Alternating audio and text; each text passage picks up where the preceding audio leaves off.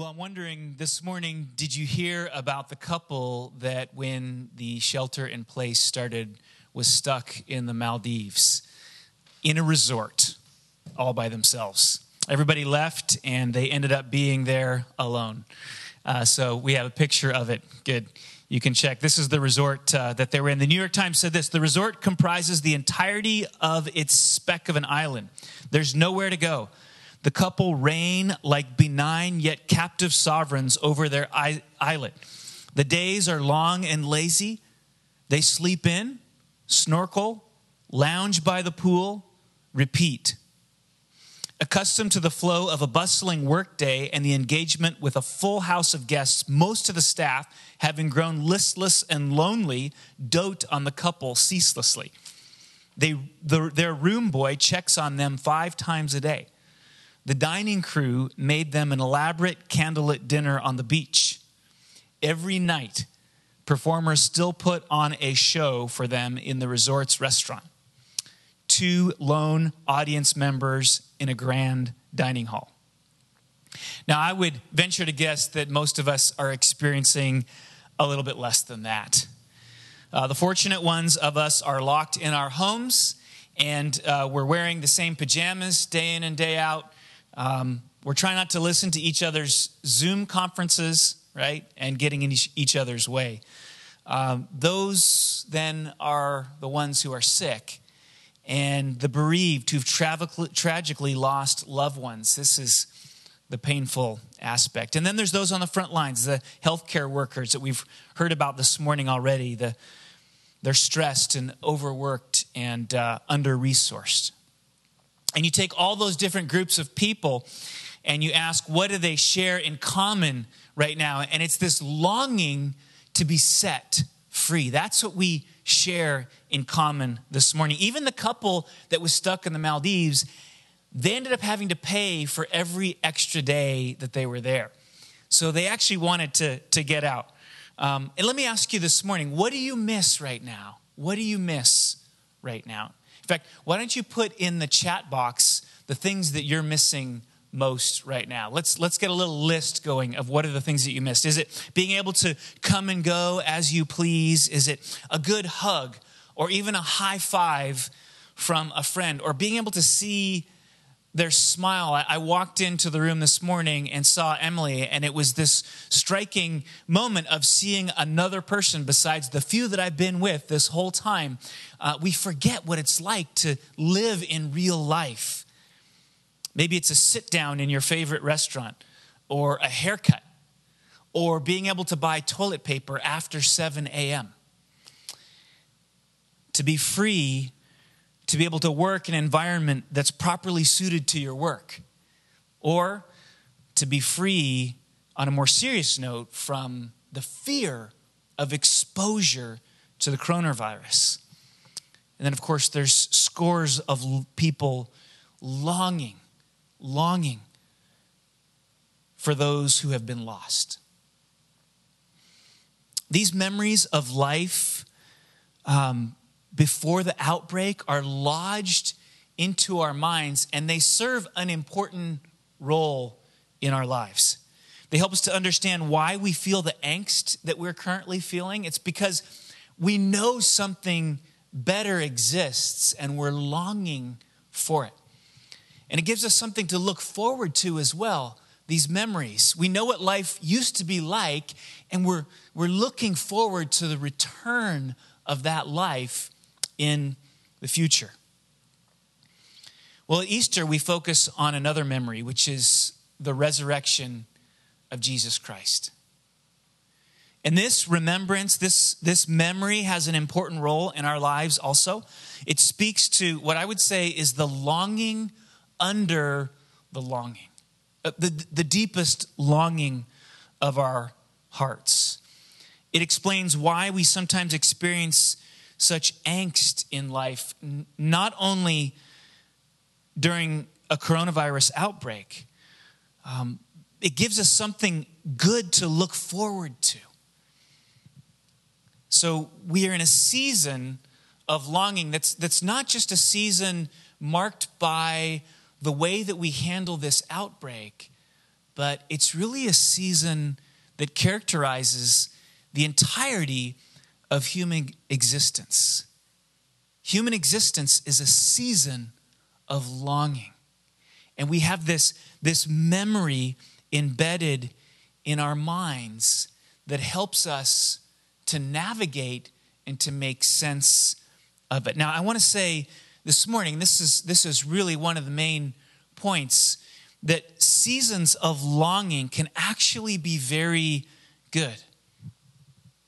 The key is to steward those seasons well. And we have a tremendous opportunity while we're sheltering in place, while we're waiting, while we're experiencing uncertainty and some fear. We have a tremendous opportunity to steward the deepest longings of our heart in ways that will produce spiritual fruit.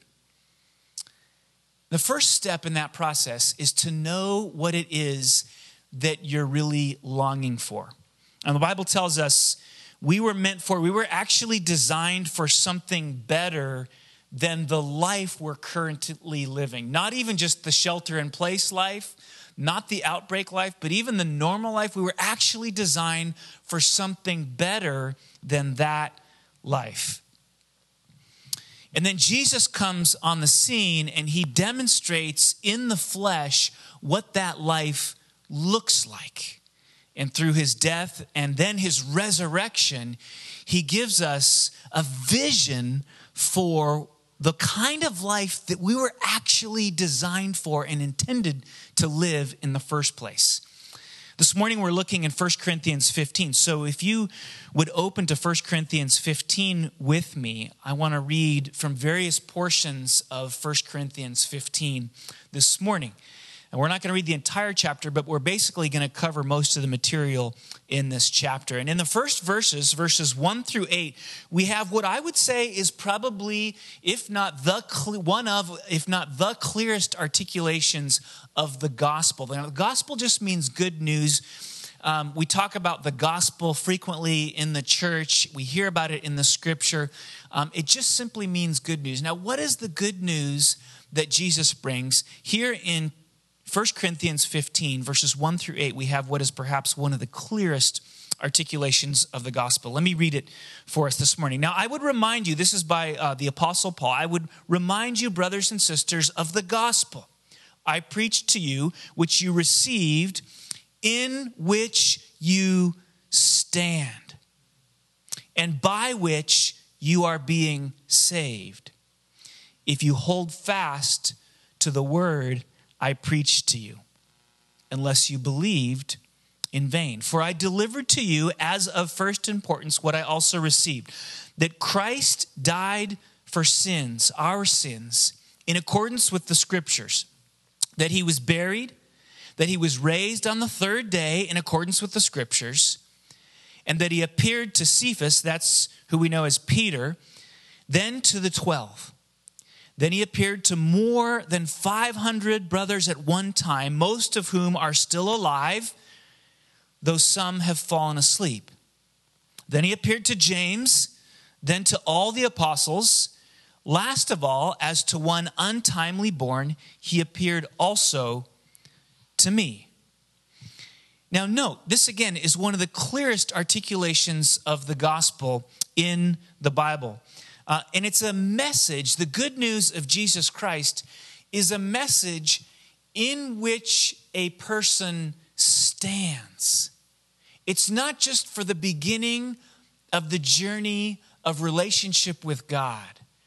A person stands ongoingly in the good news of Jesus Christ.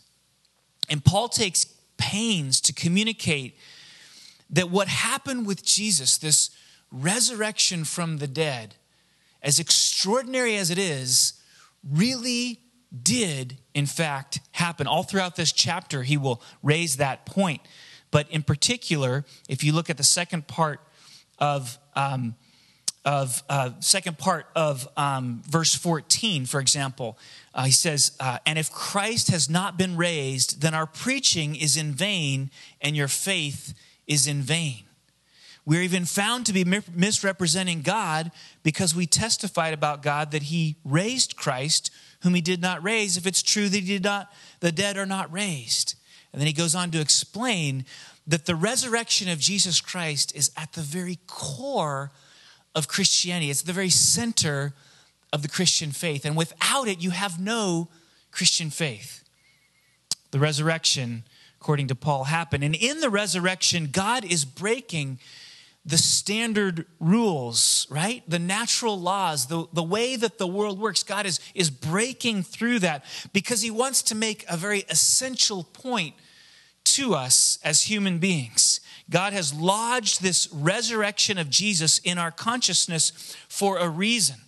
And the future of all who are in Christ is that they will be raised with Christ. And what does that mean? What is it? What does the resurrection mean? What does it mean to be in Christ and to be raised with Christ, which is the promise of 1 Corinthians 15? It's, it's that vision which is lodged into our minds and reframes the way that we walk through the world in which we live. Well, Paul goes on in this chapter to describe what is meant by the resurrection, what it's like. And he talks about how when Christ was raised from the dead, he was both the same as before, but different as well. He, he had a physical body so that part doesn't go away. He ate fish in the presence of the disciples, but his physical body was altogether different. It was more glorious, more wonderful, more whole, more perfect, impervious to suffering and sickness and death. And you remember that scene where Thomas meets the risen Jesus. And Jesus' scars are still present, but they, they no longer are open wounds. They've been, they've been healed in his glorious body. These are the glimpses, the pictures we have of what it's like to be resurrected, what the resurrection is like. Paul goes on in 1 Corinthians 15 to describe it in this way. Look with me in verses 42 through 45.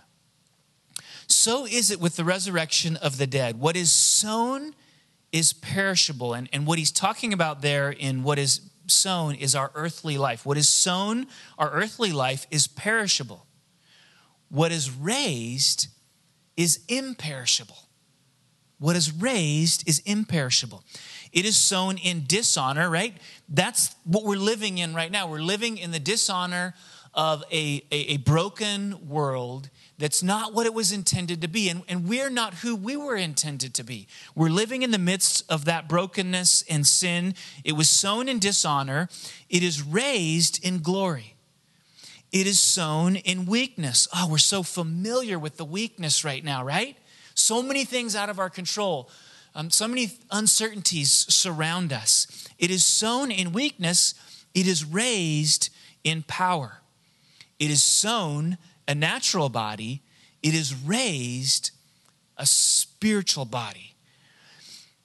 If there is a natural body, there is also a spiritual body, Paul says. Now, he doesn't mean by spiritual body um, one that just exists as spirit, that's not physical in any way. What he means by that is all the facets of our human existence, our mind, soul, and body, are now unified in perfection. That's what the spiritual body is, is, is that all the pieces are cooperating and working finally together in perfection. That's what the spiritual body is. The aspects of who we were intended to be are unified in wholeness. And the difference between now and then, between what we're living right now and that future moment that Paul is describing, is to me kind of like the difference between sheltering in place and not sheltering in place, right? Our personhood right now is being flattened into a kind of two dimensions, right? As we meet with one another online, we connect over Zoom or video conferencing of other, other kinds, and, and we're seeing these two dimensional versions, and our voices are mediated uh, through um, technology, and so we don't get to hear the natural timbres of our voices. We don't get to experience the, the smile, the face we don't get to touch one another. We don't get to hug. We don't get to smell one another, which actually might be a good thing at this moment because we've all been in our pajamas for four weeks, right? But we don't get that experience of reality that we so long for. And there's going to come a day when when that changes when we get released from this shelter in place and that's going to be an amazing experience. And, and, to me it's a little bit like it's a little bit like uh, when we will be released from this ex- earthly existence into the heavenly bodies that god is preparing for us. The vision of what's we see in the risen Jesus Christ. On that day, we're going to have that experience of being set free, and all those longings under which we have labored will be realized in their fullness. It will be so beautiful. And right now, we're just we're just experiencing uh, whiffs of that future life. This this Monday, I think it was early in the week, my son shared some surf wax with Melded, and immediately I could experience in my body, right, the sensation of being at the beach, being able to ride the waves. I could experience it just from the smell of the wax in my nose. And in many respects, this earthly existence is like that whiff of what could be and what will be one day. And when we shelter in place and the, the diminished life that we're experiencing right now is sort of like a it's sort of like a parable of what one day will be when we're released into the fullness of God, what God has for us. Now, until then, both until we're released and then until the actual culmination of all things in Jesus Christ, when He now is not the only one who's been raised, but but all who've placed their faith in Jesus Christ, all who've attached themselves to Jesus, who, as the Bible says, are in Christ, will be raised into that same life. We have this season of longing. And I want to say to you this morning that this season of longing, as hard as it is, is not all bad. It just means that we need to take care to steward it well. So that's really my second point this morning to steward our longings well. Longings can be a tremendous blessing, actually, if we will steward them well. In fact, this is one of the major themes throughout the Bible.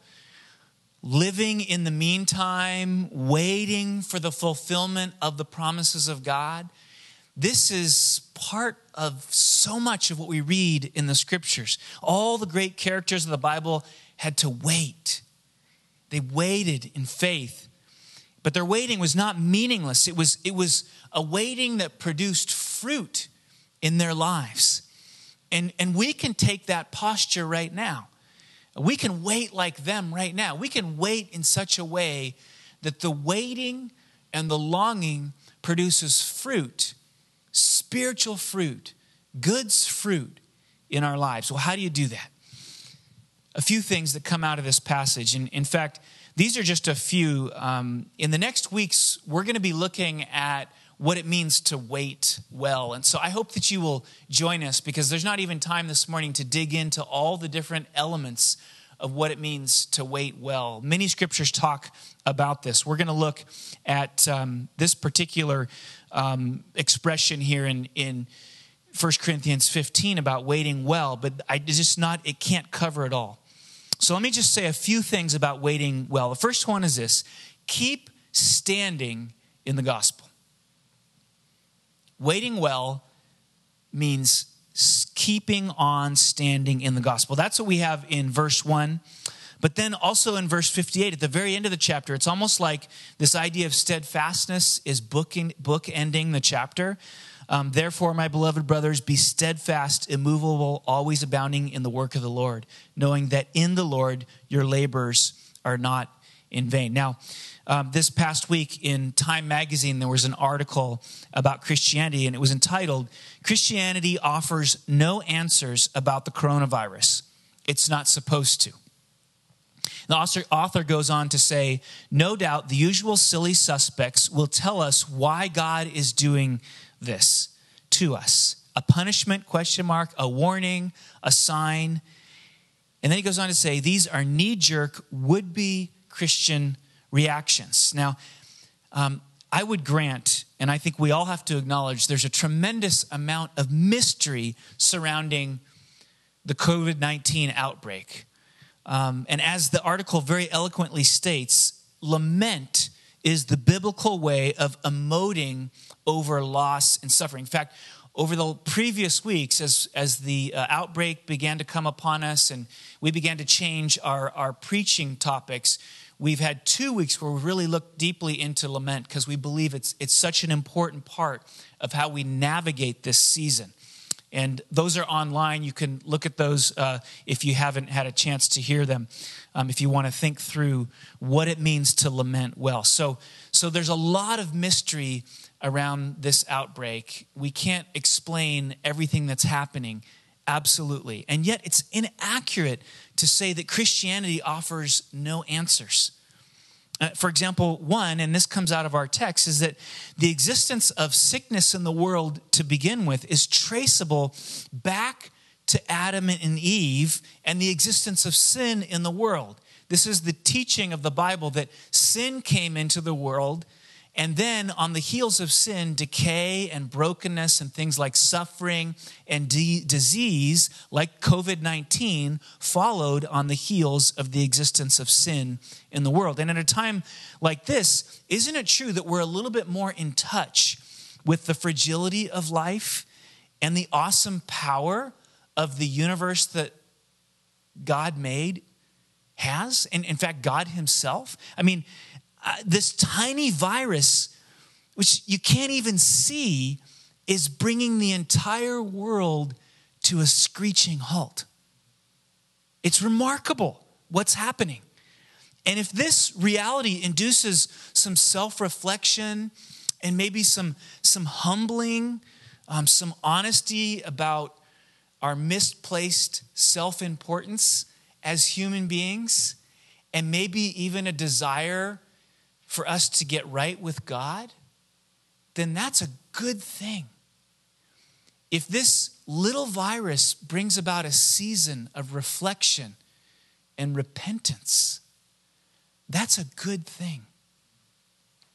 The good news is that at Easter, in Christ, God comes to us with outstretched arms in forgiveness to show us grace. And if in moments of reflection we're brought near to our own sinfulness and failures and weaknesses, and with that comes perhaps a little hopelessness uh, and fear, we've got this God whose posture towards us is in love willing to stoop to us in the person of Jesus Christ, to open his arms to us and welcome us in. All of that is good. And so, if in this time of reflection and stillness and calm, God is creating to cast off unhealthy attachments, that's actually really good spiritual fruit. That's a good work that God wants to do in all of our lives. And He's there right in the middle of it by His Spirit.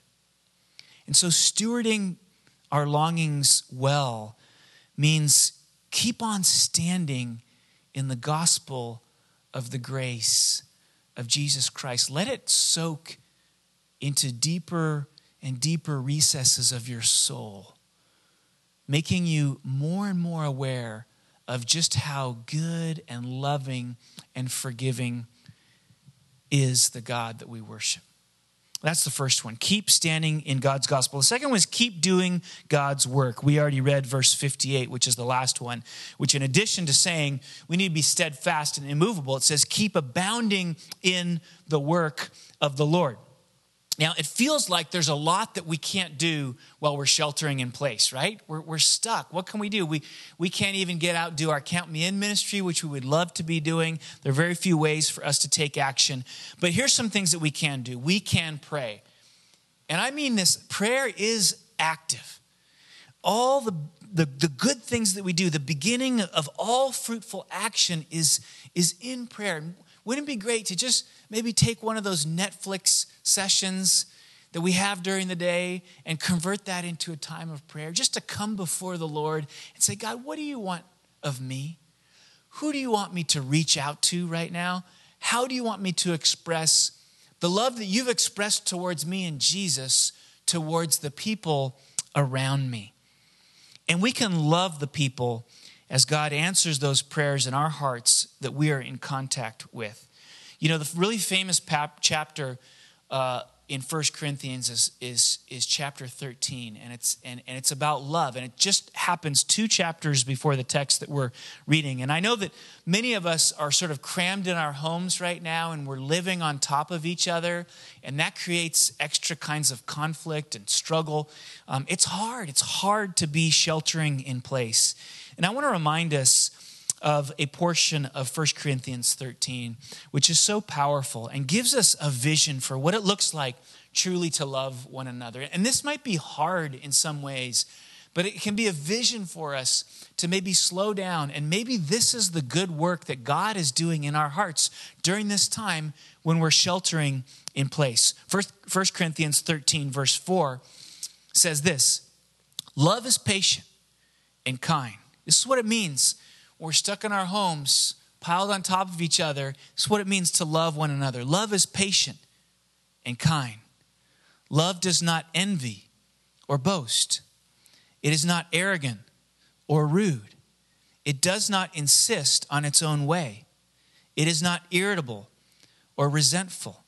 It does not rejoice at wrongdoings, but rejoices with the truth. I love this. Love bears all things. Right? This is this is in those tough moments, right? Love bears all things, believes all things, hopes all things, endures all things. That is an awesome vision and a powerful calling. And we actually need God's help to be able to live that out in our homes during this time. And, and that's why God has given us the Holy Spirit to help us when we're beyond our own weak and frail capacities, to, to fill us with the capability, the power to love beyond what we could do in our own strength. It's a beautiful gift. And then on the other side, you know, some of us are crammed in on top of each other. Some of us are starved for human contact, living alone. And my heart breaks each day as I think about people who are not having that touch. And, and as a community of followers of Jesus Christ, I'm, I'm speaking to our church right now, especially.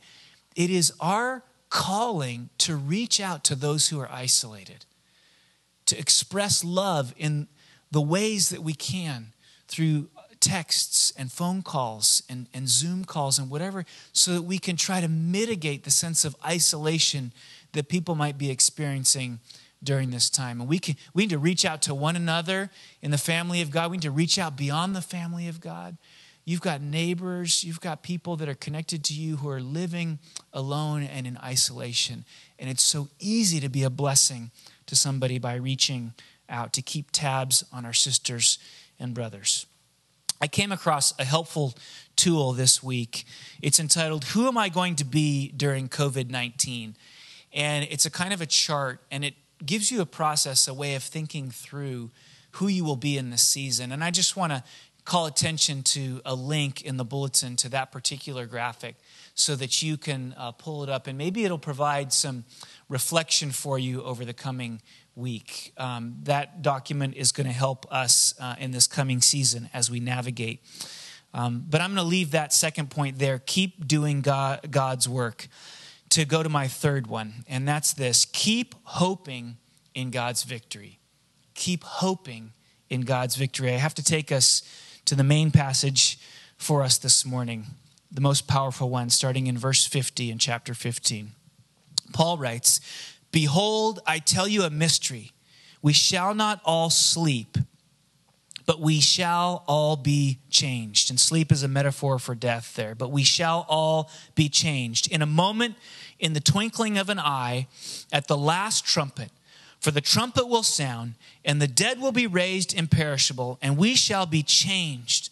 For this perishable body must put on the imperishable and this mortal body must put on immortality. You see, the vision of the resurrection of Jesus Christ is just a picture of what's going to happen to all of us who have placed our faith in Jesus Christ, who've been cleansed by the atoning work of Jesus Christ. Verse 54 When the perishable puts on the imperishable, and the mortal puts on immortality, then shall come to pass the saying that is written Death is swallowed up in victory.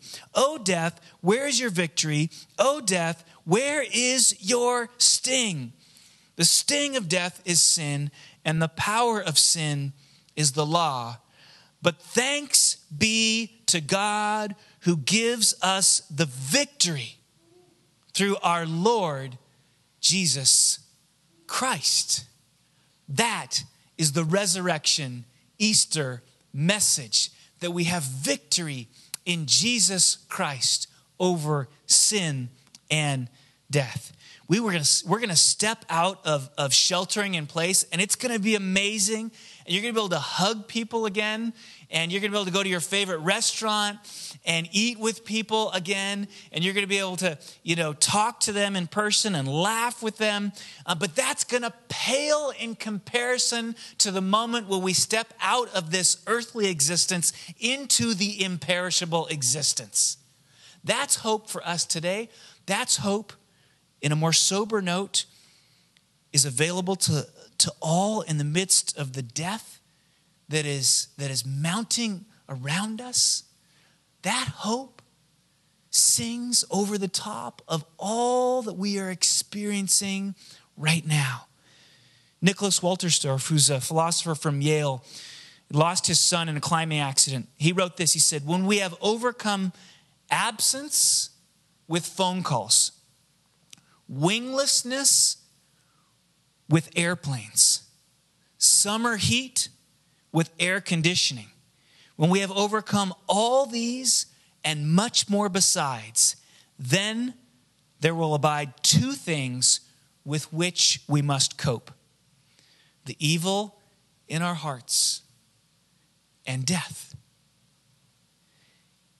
In the message of Easter, the message of Resurrection Day, the message of 1 Corinthians 15, in fact, the message of the entire Bible, is that God has coped with the evil in our hearts and with death. Only God, only Jesus died on the cross, an atoning sacrifice for sin. And only Jesus was raised from the dead to demonstrate victory over death. And that message of hope is meant for us in times like this. That vision of the resurrection is meant to be lodged in our minds for times just like this one, so that we can wait well, so we can allow God to do the work in us that He wants to do while we're longing for something we can taste, we've been able to catch glimpses of, something we know is far superior to what we're experiencing right now. So, the message for us this Easter, you know, keep longing for what's better. That's good. And while you're longing and waiting, keep on letting God do his good work in you to bear beautiful spiritual fruit in the name of Jesus Christ.